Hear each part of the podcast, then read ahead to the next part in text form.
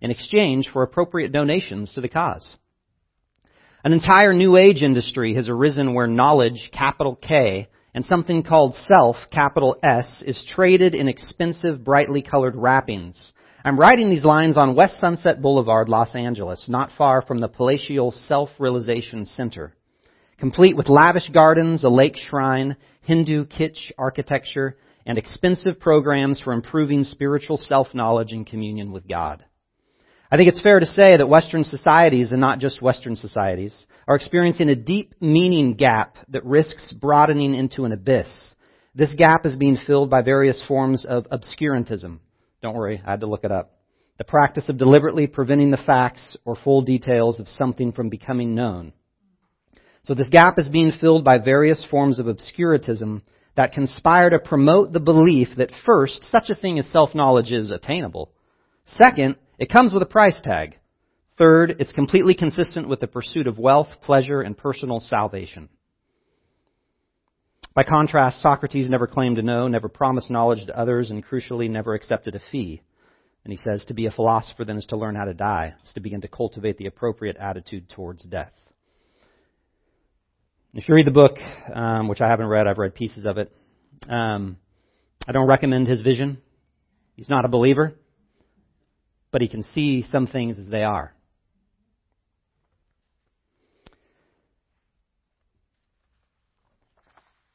And so we come to this book of Ecclesiastes and what is probably King Solomon telling his pursuits, his search for meaning, for purpose.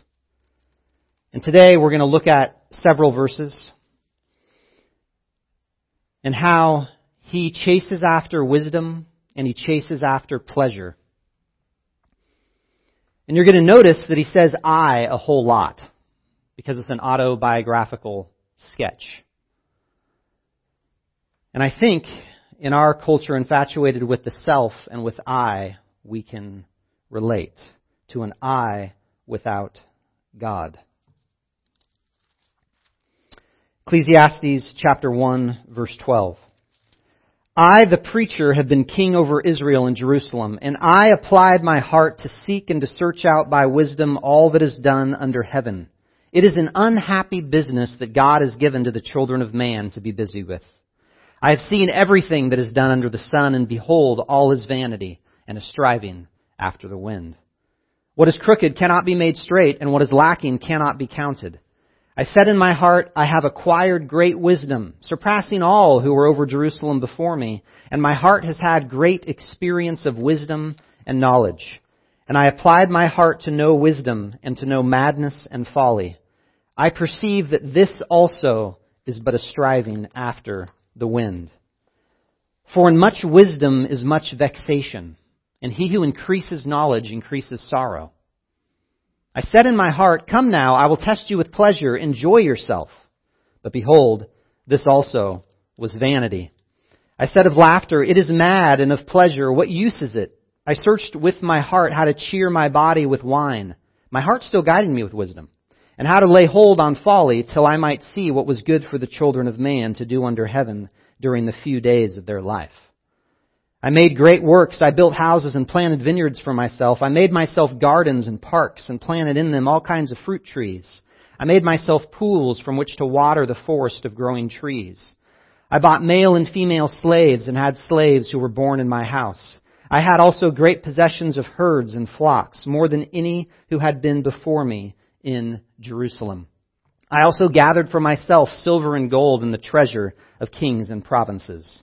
I got singers, both men and women, and many concubines, the delight of the sons of man.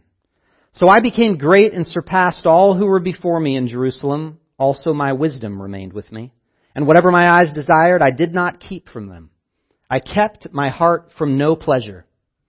For my heart found pleasure in all my toil, and this was my reward for all my toil.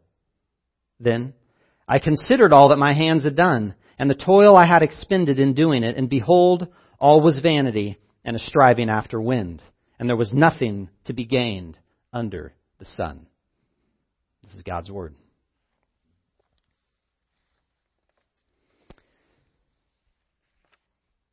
So we have this royal inscription. What would happen back in the ancient Near East is kings would basically give their great list of all their accomplishments and say how great they were and all the things that they did. Some would even say things like, I, king of the universe, did all these things. So Solomon is kind of following this kingly inscription and listing his achievements, his accomplishments, his pleasures, all that he searched, all that he found in life. And we see that in that first verse. The preacher has been given king over Israel in Jerusalem. And then he says, I applied my heart to seek and to search out by wisdom all that is done under heaven. Everything that happens in this fallen world under heaven, he says he, he searched it all. He explored everything. He explored all kinds of wisdom. He says that it is an unhappy business that God has given to the children of man to be busy with that word may actually not be strong enough. It could be something like an evil business, a tragic business. That the life that men and women face is hard, it's tragic, dark. He says, I have seen everything that is done under the sun, and behold, all is vanity and a striving after the wind. One of the most important words in this particular book is that word vanity. And you'll notice maybe, if you have an ESV, sometimes other translations might have an, a footnote where it says that the Hebrew term is hevel. And I'm going to try throughout this sermon to use that word, hevel, because vanity isn't good enough. Hevel is a word that means many different things. Literally, hevel means breath, vapor, smoke. Eugene Peterson said that one of the people that he studied under irreverently called it flatulence. That life in this world literally is like breath, smoke, poof, gone. But it's clearly a metaphor, and you have to read the rest of the book to see the different ways in which he uses hevel. That life under the sun is hevel. It's insignificant meaningless. Work ultimately is futile. It's absurd, senseless. But it can't be comprehended that it's full of contradictions. The just, the unjust. Sometimes the just die horrible deaths. Sometimes those who commit massive amounts of injustice live great. It's all good. And you look at that and you go, senseless absurdity. We're going to see that throughout this book. But one thing about this book is that we have to be careful in our interpretation of it because you sometimes will read things that are basically contradictions. And by that I don't mean that the Bible or that God is contradicting himself, but that actually the point of the book is to hold in tension life's contradictions.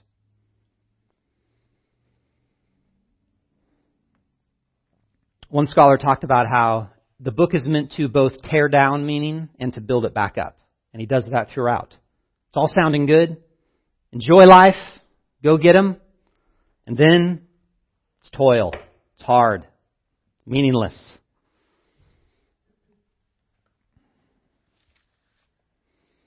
So, he says, all is hevel and a striving after the wind. That literally is just wind feeding on wind. So basically, hevel, over and over and over again. Just feed on it. You chase it. You keep chasing it. He says, What is crooked cannot be made straight, and what is lacking cannot be counted. The idea here, crooked can make it sound almost like it's um, immoral, and clearly that can be the case in this world at times. But some say that it could be bent, what is bent? This idea that the way of life under the sun on this fallen planet, there's a lot of bent things. That life is broken. That this world, this fallen world, is broken and cannot be fixed.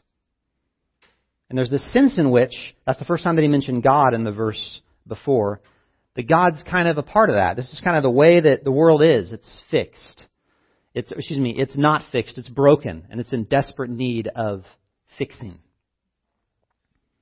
And I'm going to try to clarify that later, of what I mean when I say that God Himself may somehow be involved in this.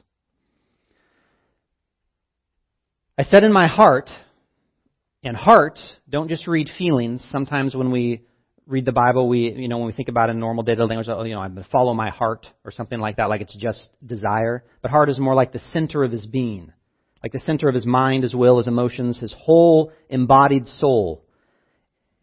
He is saying to that, he's setting his heart on acquiring great wisdom, surpassing all over Jerusalem before me. So you get this sense of comparison. That he's going to go after all the greatest thinkers of the day, and he's got more than all of them. He's got the most. He says, My heart has had a great experience of wisdom and knowledge. He sought after it like crazy. And I applied my heart to know wisdom and to know madness and folly. He's looked at the whole thing. All of knowledge. The good, the bad, the ugly, all of it. And he perceives that this also is but a striving after wind. For in much wisdom is much vexation, and he who increases knowledge increases sorrow. And if you look at a book of philosophers and death, sometimes you see what happens to philosophers. To be so consumed with knowledge and trying to figure everything out, you just get broken. You can't figure it all out. What's the point? Kind of that type of attitude. Sometimes, I don't know if you've ever had that where you try to search for something, you try to figure something out, you try to research it, you do all the stuff you're supposed to do. One, just as a human being, but two, even as a Christian. There's knowledge everywhere. There's books about everything. Try to read a book on parenting. There's a million different Christian parenting books about all these different ways in which in which you should figure out how to parent. Well, sometimes you look at that, you get a little vexed. I still can't figure it out. What am I doing? So, in much wisdom and much knowledge, there can be much sorrow.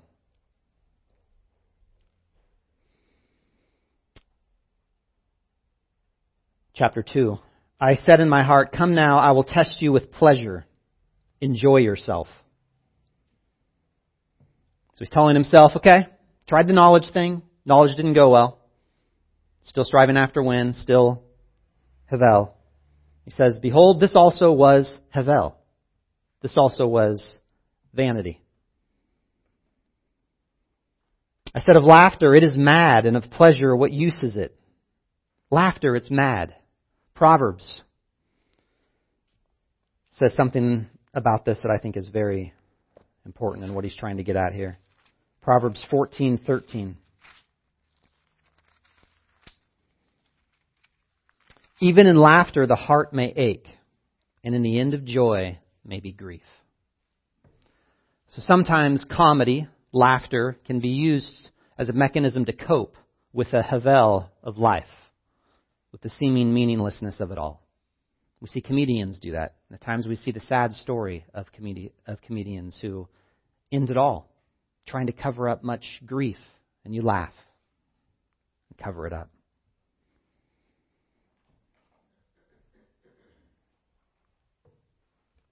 I said of laughter, it is mad, and of pleasure, what use is it? I searched with my heart how to cheer my body with wine. So he goes after what many go after. He says, Hey, I'm going to pursue pleasure. I'm going to pursue most of this passage is about sensual pleasures, how to cheer my body with wine and the effects of it. My heart still guiding me with wisdom and how to lay hold on folly. So we have the sense in which he's chasing the pleasure of his body with wine.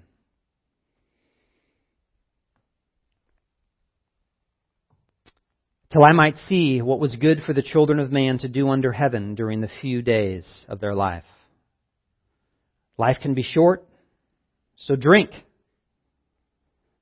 In the sense in which that's not going to answer all the problems.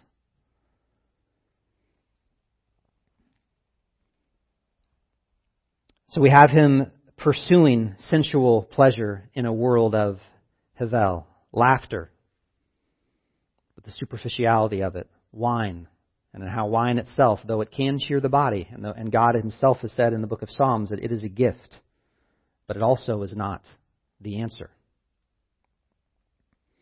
He moves to things like his achievements. I made great works. I built houses and planted vineyards for myself. I made myself gardens and parks and planted in them all kinds of fruit trees. I made myself pools from which to water the forest of growing trees. So he's making vineyards and gardens. He's trying to reconstruct paradise. And he can do it all because he's king. And we saw that in the life of Solomon.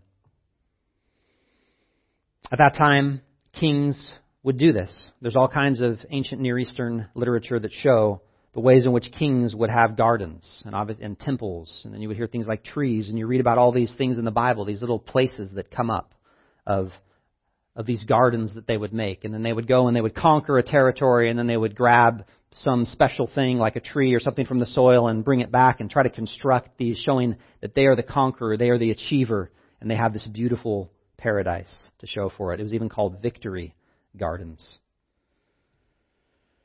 We even see gardens as a place of worship. He goes on, I bought male and female slaves and had slaves who were born in my house. So he served all the time. Served by those slaves that he's taken from a territory, those that just grew up in his own house. He purchased them. I had great possessions. So again, we get to possessions. Life under this world. Let's go chase all the possessions we can chase. Herds and flocks, more than any who had been before me in Jerusalem. He outdid them all. There's a sense of status that's going through here. To find your hope in your status, to find meaning in what you have and what you have achieved. I also gathered for myself silver and gold and the treasures of kings and provinces. So treasure. Again, we see that in Solomon's life and people bringing him treasure. I got singers, both men and women, and many concubines, the delights of the sons of man. So the first part, music. We just heard some. And the power of music. Surrounding himself with song. What a great thing to do in life. But it's still not enough. And many concubines, the delights of the sons of man. Again, you'll see a little note likely in your Bible. Because that word, they don't know what it really means. It's basically what they say. The Hebrew meaning is uncertain. Because it's only used one time in the Old Testament scriptures. And it can mean what some translations have translated concubines, the delights of the sons of man. So obviously, seeking pleasure, sensual pleasure, not just with one spouse, but with several women, some probably being Concubines, again, the sense of exploits and conquering, achievement, subjectification. Some people think that that word means that because there can be a literal translation of breasts. And again, you look at the Bible and go, whoa, Bible says that? Yep. It can say that. Because of the context of the delights of the sons of man, Song of Solomon makes very clear that one of the delights of the sons of man is lovemaking. And so he could have sought his hope for his life and his, in his sensual desires. It also just might mean chests. You can rhyme the two if you want. So chests as in treasure. That he's conquering all these places and he's gathering treasure and just more and more possessions all to himself.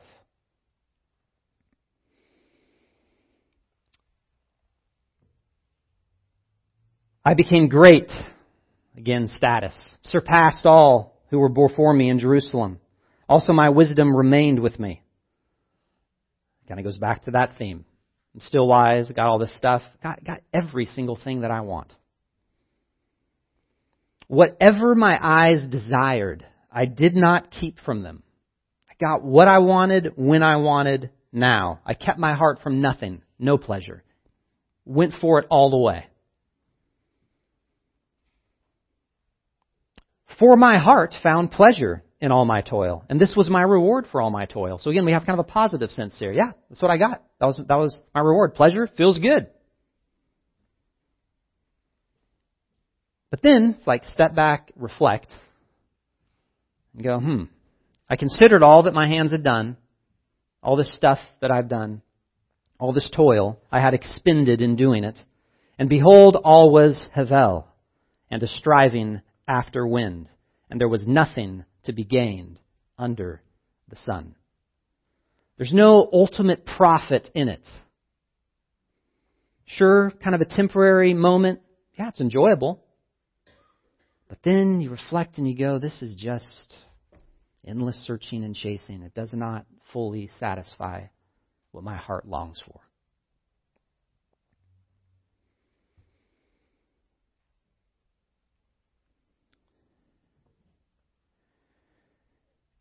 And so when Solomon looks for meaning in these places, he doesn't ultimately find it. In a world of hevel, he just sees nothing, just chasing after the same stuff. So that's kind of going through it verse by verse. But now I want to step back for a second and look at the whole thing and then tie it to the rest of, of the scriptures.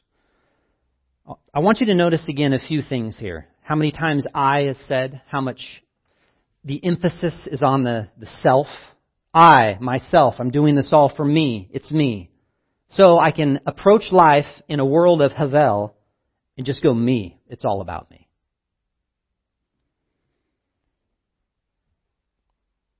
And it's going to be hevel. It's going to be there for a second and then gone. It's going to be futile. It's going to be sad. It's not going to satisfy. It may lead to addiction. In Solomon's case, all kinds of idolatry, which is where pleasure eventually goes. Something that God may have given as a gift can then be turned into an idol. But we step back and we see all this sense of I and of self. And I also want you to look at this sense of embodiment, that a lot of this is about the body. You see things like hands, heart, eyes. He's building, he's making, he's doing. He's a human being in his body in this world. And then notice all of the garden talk, all of the paradise talk. And what we end up having here is we have the fact that we as human beings have a longing for something that we were created for that takes us back to the garden. And you have this mix and some of this tension of what I was talking about at the beginning. Of that God gave us the body and that it is good. It's good to be a human being in our bodies. But because our bodies live in a world of hevel, paradise doesn't come on our own ever since the fall. When you go back to Genesis 1, 2, and 3, and I was looking through that, as I was looking at all these different words and themes and going, there's so much that relates to the experience of what happened at the fall to this kind of talk. And she's looking at the tree that delights of the eyes. She's in a garden. She's in paradise. Adam in paradise. Everything is good. God is there, relationship with Him. God has given them to be kings, to be rulers, to have dominion over the earth. Go enjoy it. It's all yours. The freedom. You can eat from any tree you want, except for this one. And then the temptation, of course, comes, and then the fall comes, and they succumb to the tempter. And the desires of God that were given for good, that are good desires, were corrupted. Wisdom, again, another theme, to be wise in their own eyes. I can do this without God. This can be about me. I can find liberty and freedom without God. I can build my own paradise without God. I can be wise. And so you step back and you go, there's whispers of the goodness of all of, well, not all these things, many of these things that take you back to the Garden of Eden the way that you were created for. You were created to enjoy your life in a body. And then the fall and the judgment, And I made reference to earlier, what's crooked cannot be made straight, in the sense in which God Himself, as the judge, brought the curse upon creation and this world. That life post fall would have this tension of life in a fallen world of sin and death and judgment. And this sense of, man, I kind of enjoy life and it goes really good and I go for it and then it all breaks. It's broken. And part of the point is you will never achieve the paradise. The self can never achieve the paradise that we long for, that we're made for, that there's hints of because of the judgment of God and because of a world full of decay. Romans 8 tells us about what Ecclesiastes is talking about. In the early New Testament times, they used to use a book called the Septuagint, which was the Greek translation of the Hebrew Scriptures. So usually when the writers are writing in their Greek and they go to the Old Testament, um, they write Greek for the Hebrews. They had this Bible of the Old Testament that was Greek. And one of the words that is used in the Greek Old Testament is found in Romans 8. For I consider that the sufferings of this present time are not worth comparing with the glory that is to be revealed to us. For the creation waits with eager longing for the revealing of the sons of God. For the creation was subjected to futility. And there it is. Frustration, what we find in Ecclesiastes. Not willingly, but because of Him, God, who subjected it in hope that the creation itself will be set free from its bondage to corruption and obtain the freedom of the glory of the children of God. For we know that the whole creation has been groaning together in the pains of childbirth until now. And not only the creation, but we ourselves, who have the first fruits of the Spirit, groan inwardly as we wait eagerly for the adoption of sons, the redemption of our bodies. For in this hope we are saved. Now hope that is seen is not hope, for who hopes for what he sees? But if we hope for what we do not see, we wait for it with patience. So Paul tells us that this world has been subject to futility by God, the judge, but in hope. Because this God did what humans cannot do. This God is not just impersonal out there, just kind of letting the universe go about its hevel, but this God became flesh as a man in the person of Jesus. To come to reverse every single one of the effects of the fall. So the, so the answer to hevel in this world is hope. The answer to hevel in this world is hope. That there is actually good news that God Himself came in the person of Jesus Christ to rescue this world so that you can enjoy life. And the, this whole picture for this world is longing for it. This world is longing for that freedom. The world is groaning for it. The earth, all of creation. When are the sons of God going to be revealed? He says it's going to happen. Redemption is coming. Ultimate joy is coming because it's already come. The kingdom came with Jesus Christ and he died so that our death, the penalty of our death, would be taken care of. And that for all who trust him, that they themselves could die with him and then rise with him in hope.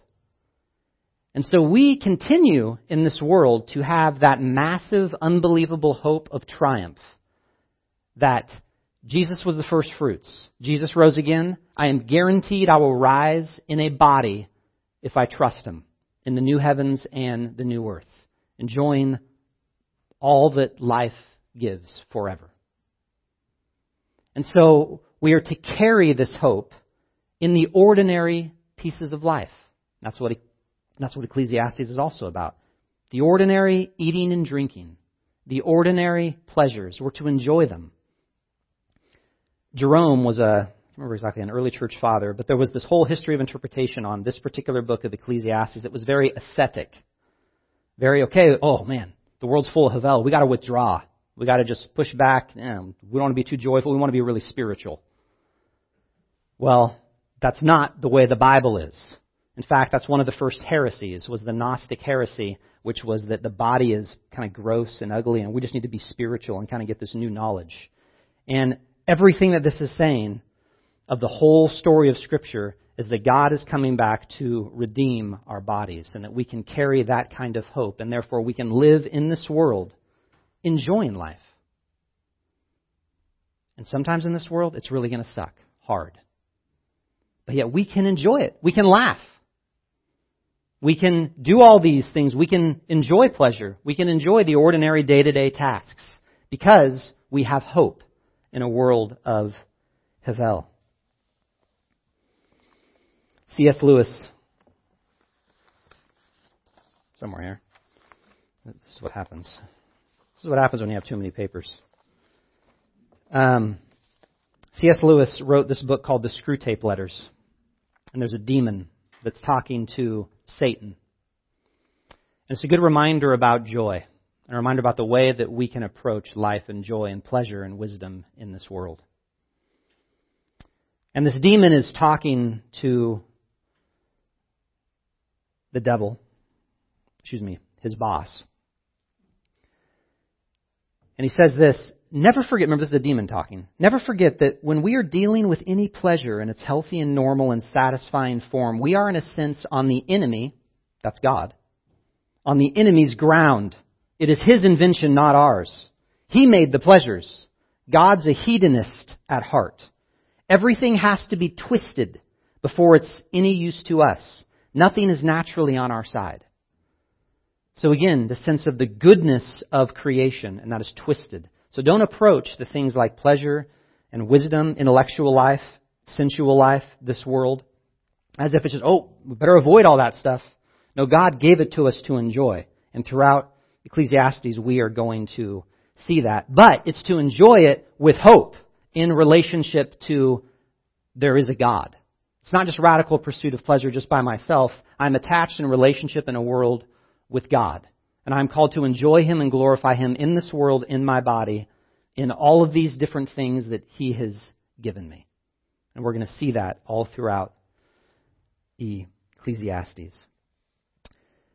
Eugene Peterson, in response to this Screwtape letter, says, Conversely, everything is by its nature on God's side. Every pleasure, every joy, every delight. The preacher opens our eyes to the distortions and corruptions of pleasure our attempts to pursue it, our attempts to purchase it, and leaves us free to accept it as God's gift and enjoy it as His will. One of the most joyful passages to come from his pen is, and he quotes Ecclesiastes 9, 7, and 8. Go, eat your bread with enjoyment and drink your wine with a merry heart, for God has already approved what you do. Let your garments be always white. So, in a world of hevel, we can enjoy life. If you try to pursue life and all the things in it like Solomon, it's not going to go well. It's just going to look like hevel, empty, insignificant. But if in these bodies and still this fallen world, by the whole power of the Holy Spirit and in the person and work of what Jesus Christ has done for you, that you can enjoy your work, your ordinary life in this world. And you can enjoy it because your hope isn't a wish. Your hope is actually founded on something what Jesus did in history by shedding his blood and by rising from the grave in a body, guaranteeing that we can be with him forever in a new heavens and a new earth. There's one scholar that says that Jesus kind of came to this earth eating and drinking through the pages of Scripture. You see that all the time in the Gospels. He gets in trouble for it. He's enjoying life, and he's witnessing to this kingdom that is coming. And then he dies, and then he rises again in victory. And so we see that human life as our model, and we're going to fail imitating that. So we have faith and hope, and that all that He did, we are caught up in that. And so we celebrate communion, doing very physical things, eating and drinking, celebrating the fact that real joy is found attached to God, to God's design, to what God has done for us and so we can rejoice. So let's take communion.